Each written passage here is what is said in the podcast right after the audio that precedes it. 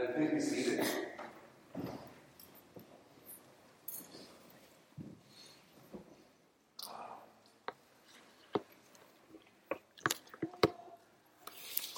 We begin this morning, I want to read a verse from Psalm 84, verse 10. Maybe familiar to some of us. That verse says, For a day in your courts is better than a thousand elsewhere. I would rather be the doorkeeper in the house of my God than dwell in the tents of wickedness. This verse is written by, um, it's attributed to the sons of Korah. And, and what the, the psalmist in this verse is saying is that, that he would rather stand outside God's house and be close to him enough to just be, be just next to where he is than be anywhere else. If He would rather be God's doorman than live in the penthouse suite. He, would rather stand outside guarding the, the where God exists, to where God is, that live in the most magnificent mansion on the earth. You know, the Psalms are, are full of language of, longing, of longing for God, of longing for more of God's presence, for more longing for, for, for God's blessing, longing for a relationship with God. One of my favorite songs is, is Psalm 63, and it begins by, by saying, Oh God, you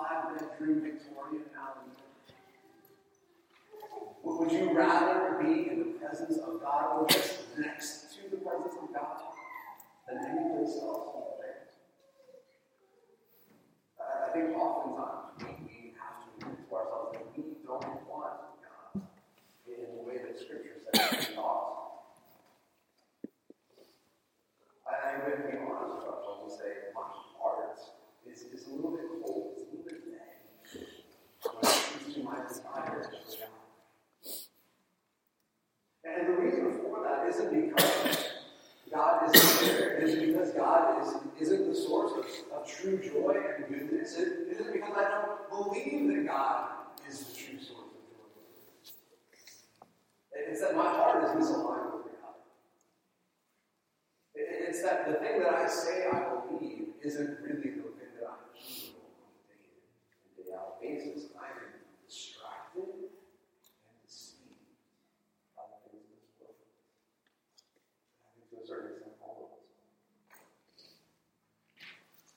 James closes his letter, he's writing this letter to the church we've been looking at the last couple of months.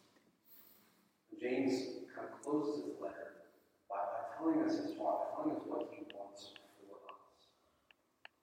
That, that, that James wants us to, to learn how to stay close to God, how to, how to dwell in his presence, how to be near him, how to want to be near him. And, and the thing that he tells us, the primary way that he tells us how to stay close to God is to relate with him in prayer.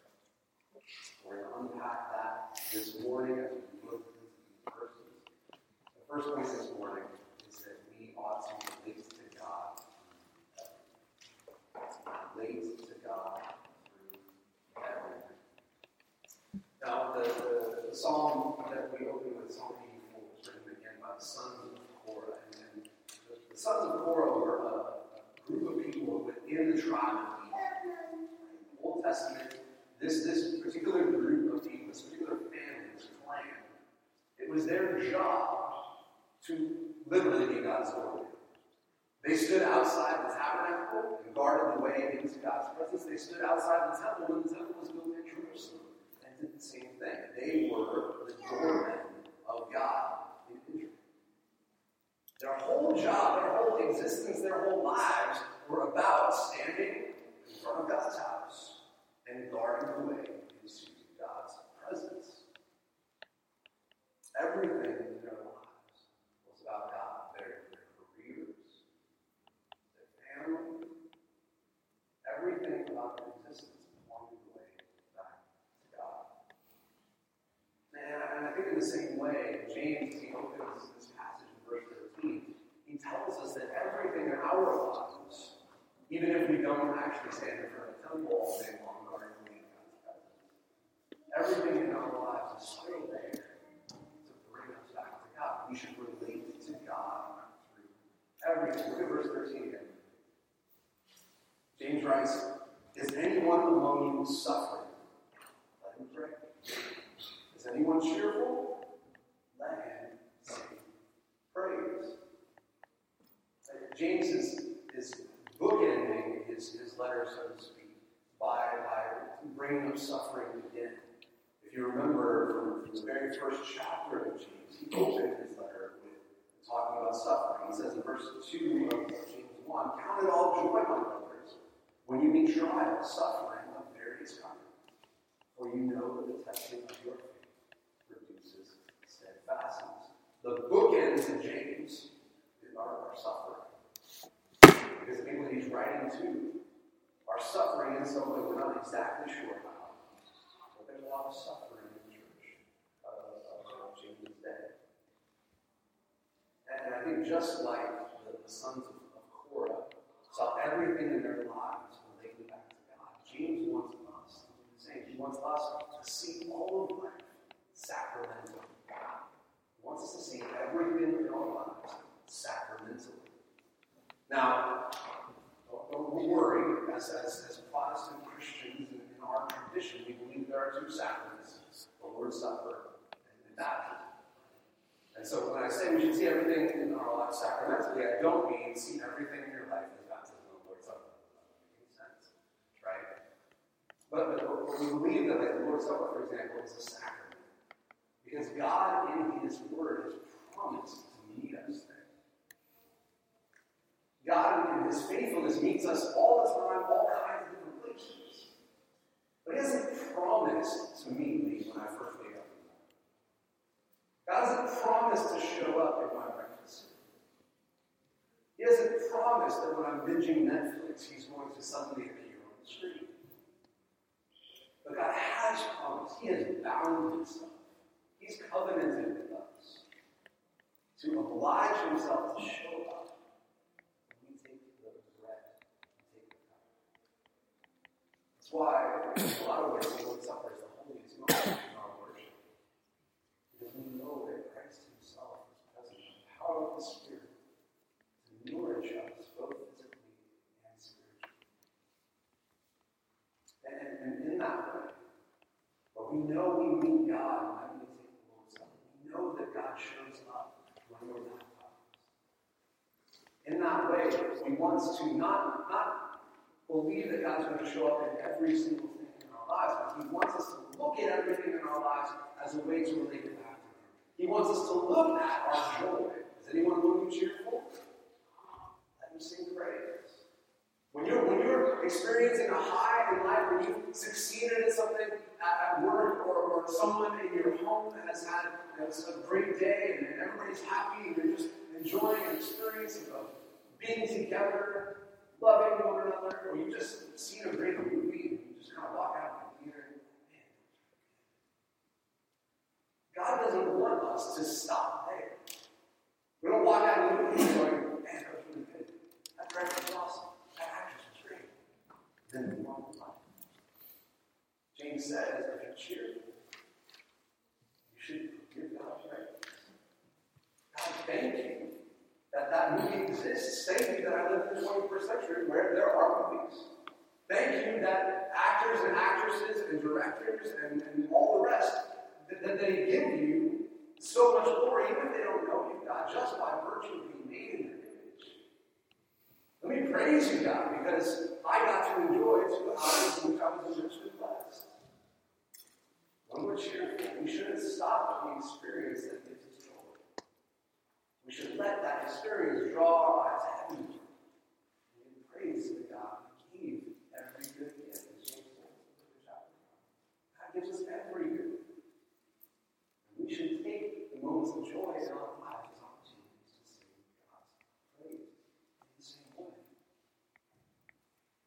And in the valley, we're suffering. We're in the middle of hardship. God tells us through His Word, through James, that our eyes should be drawn through our suffering to the God on whom our suffering should remind us of our weakness. Our suffering should remind us of our sinfulness, of our brokenness, of our great need His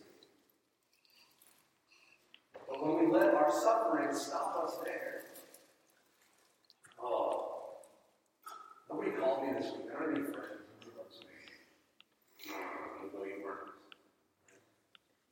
When we let ourselves stop at eating worms and don't go further and say, God, I'm sorry, I'm so sad. Things are hard. Life is difficult. I feel lonely. When we don't let loneliness draw our eyes to heaven and cry out to God, as the Bible calls us to, there are songs filled with, Lord, why has everyone abandoned me? Where are you? What's going on?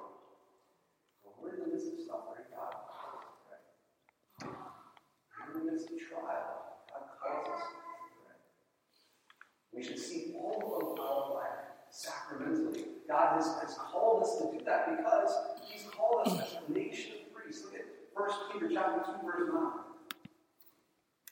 1 Peter 2 9 says, You, church, are a chosen race, a royal priesthood, a holy nation, a people for his own possession, that you may proclaim the excellencies of him called you out of darkness into his marvelous light. The thing about the priests in the Old Testament was that they got to consecrate stuff. They got to take something and make it holy. You and I now have been given this calling. We have been called by Christ's name, and now we get this new identity as a royal priesthood, a nation of priests, the people of God, called to make everything in our lives holy to Him.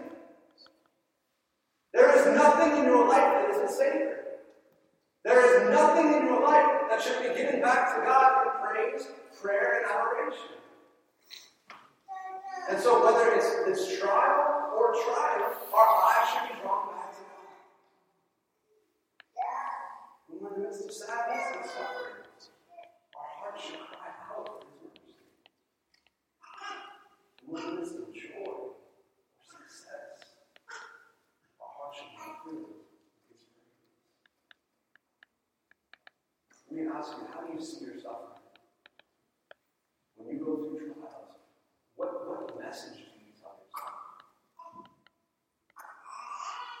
Do you, do you believe that your default setting in life ought to be one of happiness and joy? And that whatever, whatever suffering you're going through is an inconvenience that you just have to get through so you get to the other side of happiness and joy? suffering is a violation of your rights. That you don't deserve whatever bad thing is going on. Do you believe that God actually needs you in your suffering? Do you complain? You see the world only on the horizontal plane, only in the material sense. And you, you complain. No.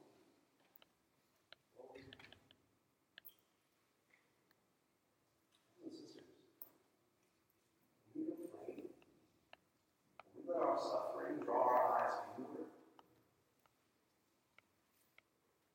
being less than neutral.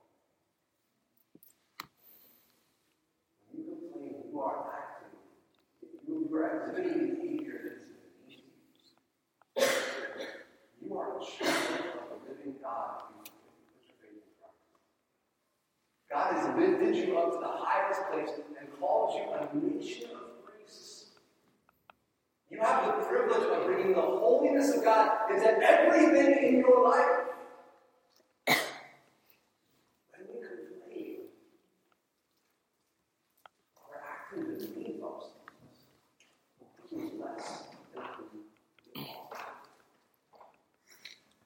God puts everything in our lives to train us to turn. God puts everything He's put in your life to train you to turn to Him. There is nothing in your life that is outside His authority, nothing in your life that is outside His control, nothing in your life that He couldn't turn off in a moment. And in your suffering, your eyes should be drawn back to Him, asking Him why. Why am I going through this? What do you want me to learn? How do you want me to grow? How do you call me to repent? How do you call me to sacrifice?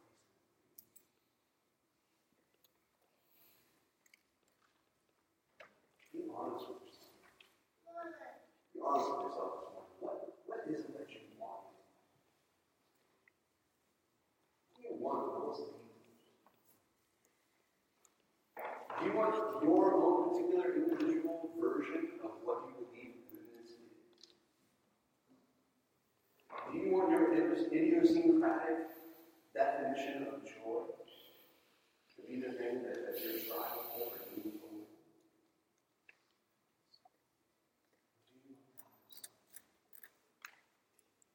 Do you want God is the definition of goodness, the definition of joy?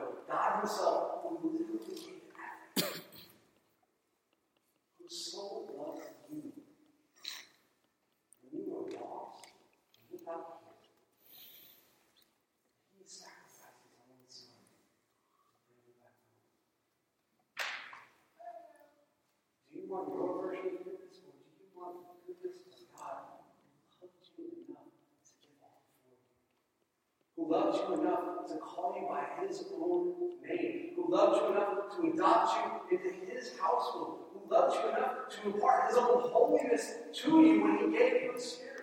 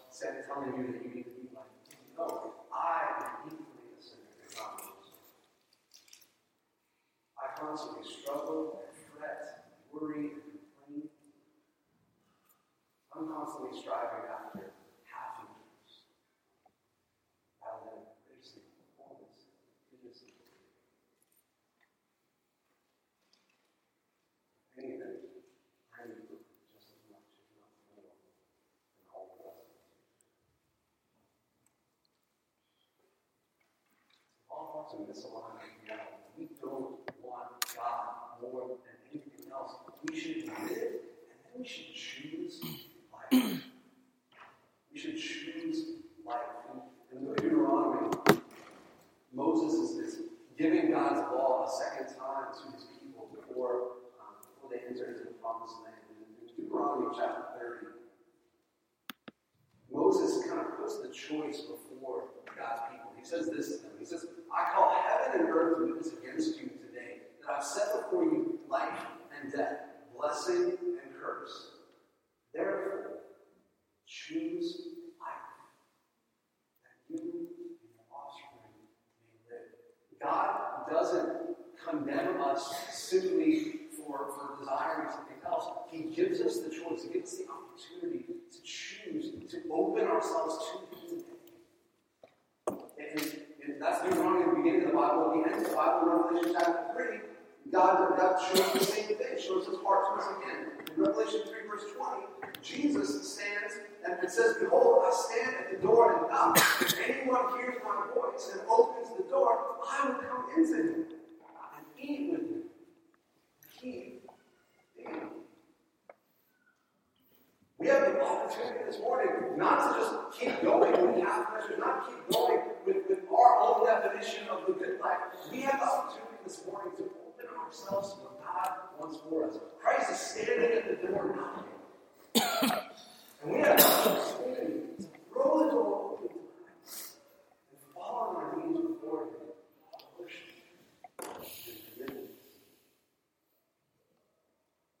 We have the opportunity this morning to turn to Him and pray. And it is into the second point where, where James is calling the second to rely on God's people. To rely on God's people.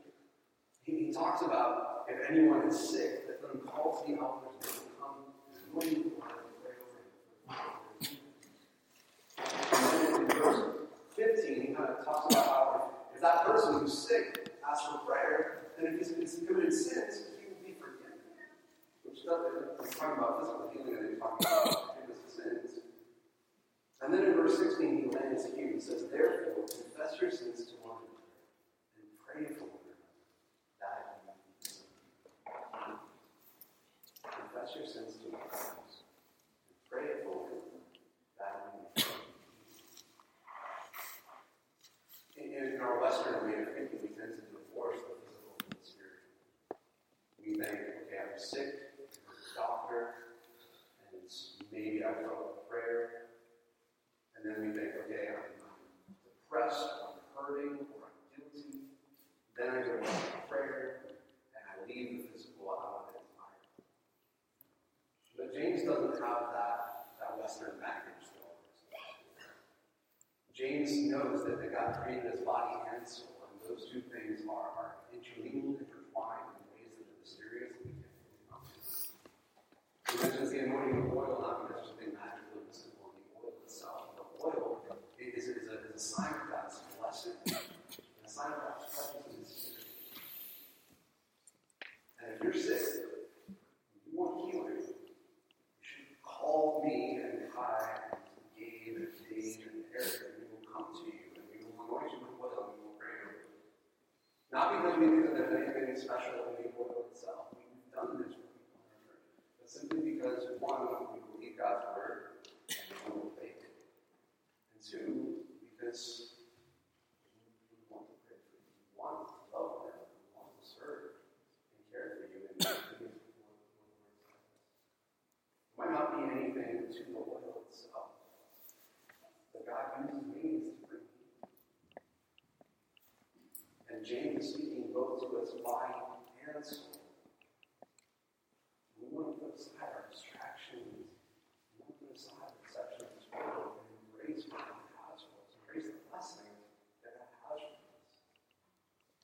So when we're sick, it's not a chance for us to, to kind of go off by ourselves. You know, if you were here last week, you heard me acting up a lung in the midst of the, the service. And, and I've been sick the last two weeks, it's still here a yet. But even even in my own response to illness, it was simply okay. I'm going to take medicine, stress a lot, stay in bed, and then I'll get better, and I'll get back to. But reading such a passage, we got convicted of that mentality. Because God doesn't want me to just do my own individual thing when I'm sick, but He's calling me rely on God. To rely on all things, to ask for prayer, to, to, to reach out and say, I'm weak. I'm not self sufficient. I'm not able on my own. Please pray for me. And in the same way, sickness is an opportunity for all of us. We, physical weakness is an opportunity for all of us to recognize our need, to recognize our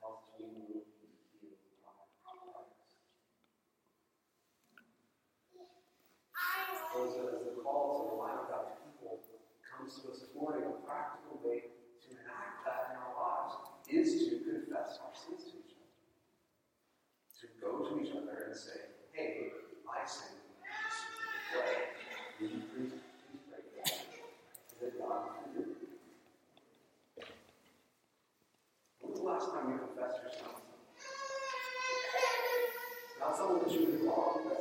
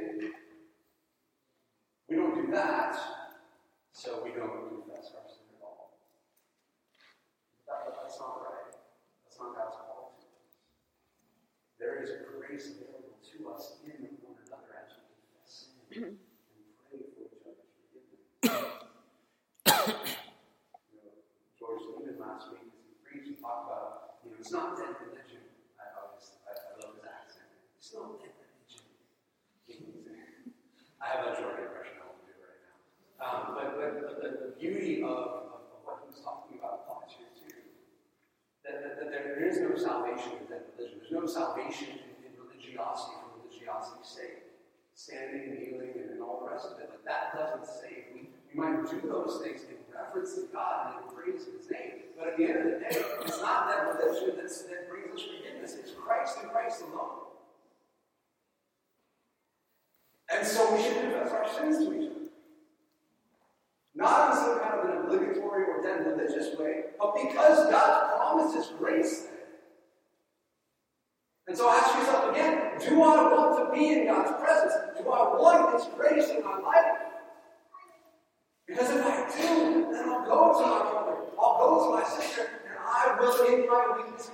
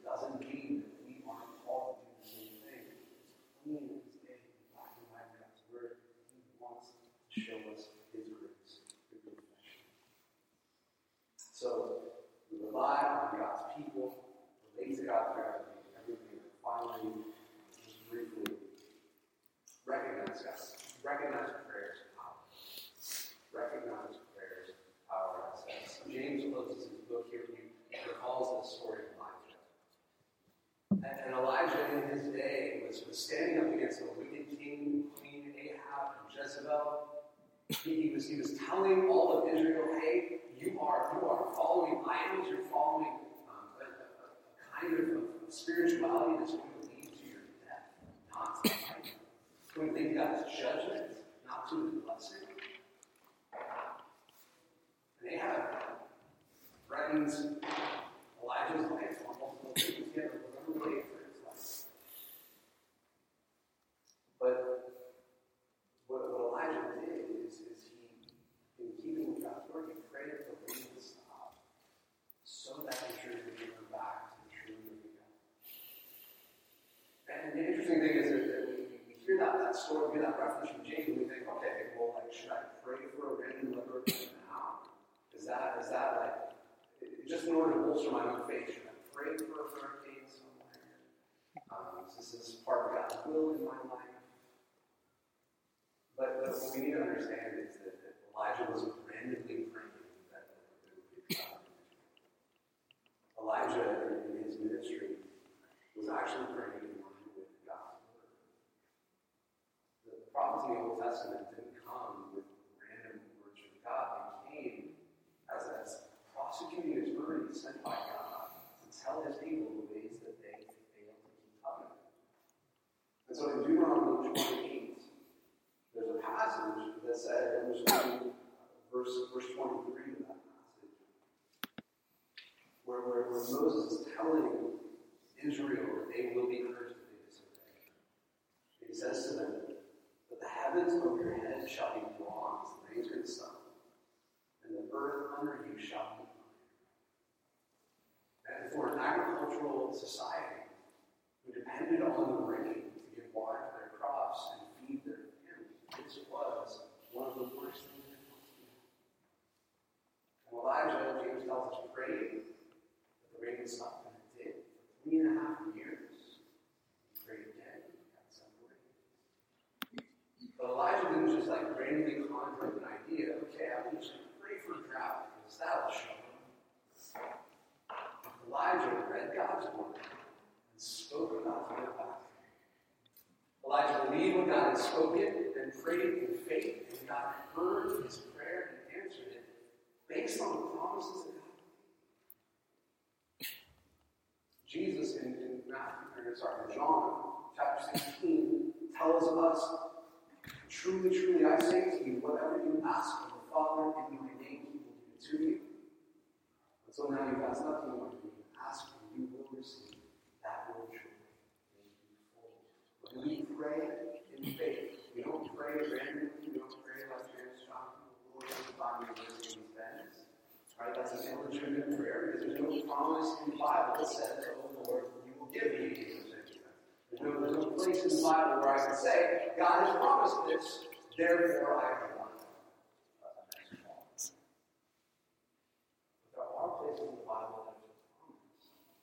God will meet me in my weakness. God will care for me in my vulnerability. God will work through me and, and not let his word return to him.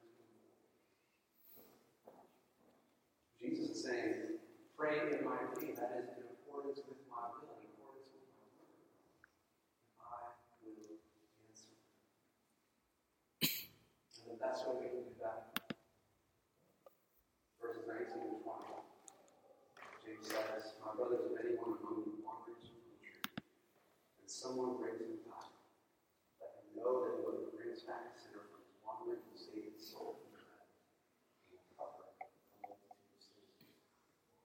not a random closing. Everything in our lives should be sacramental. Everyone in our lives should be something who brings back to God as holy. If you have a brother or sister who's wandering from the truth, you know someone.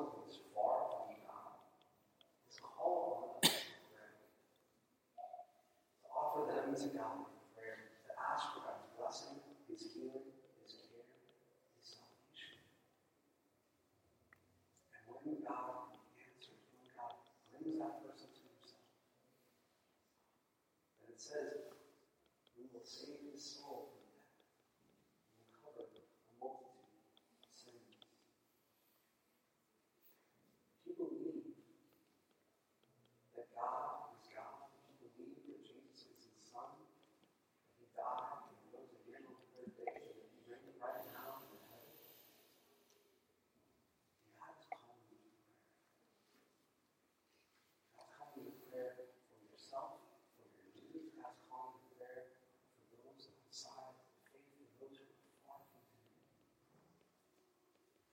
o, o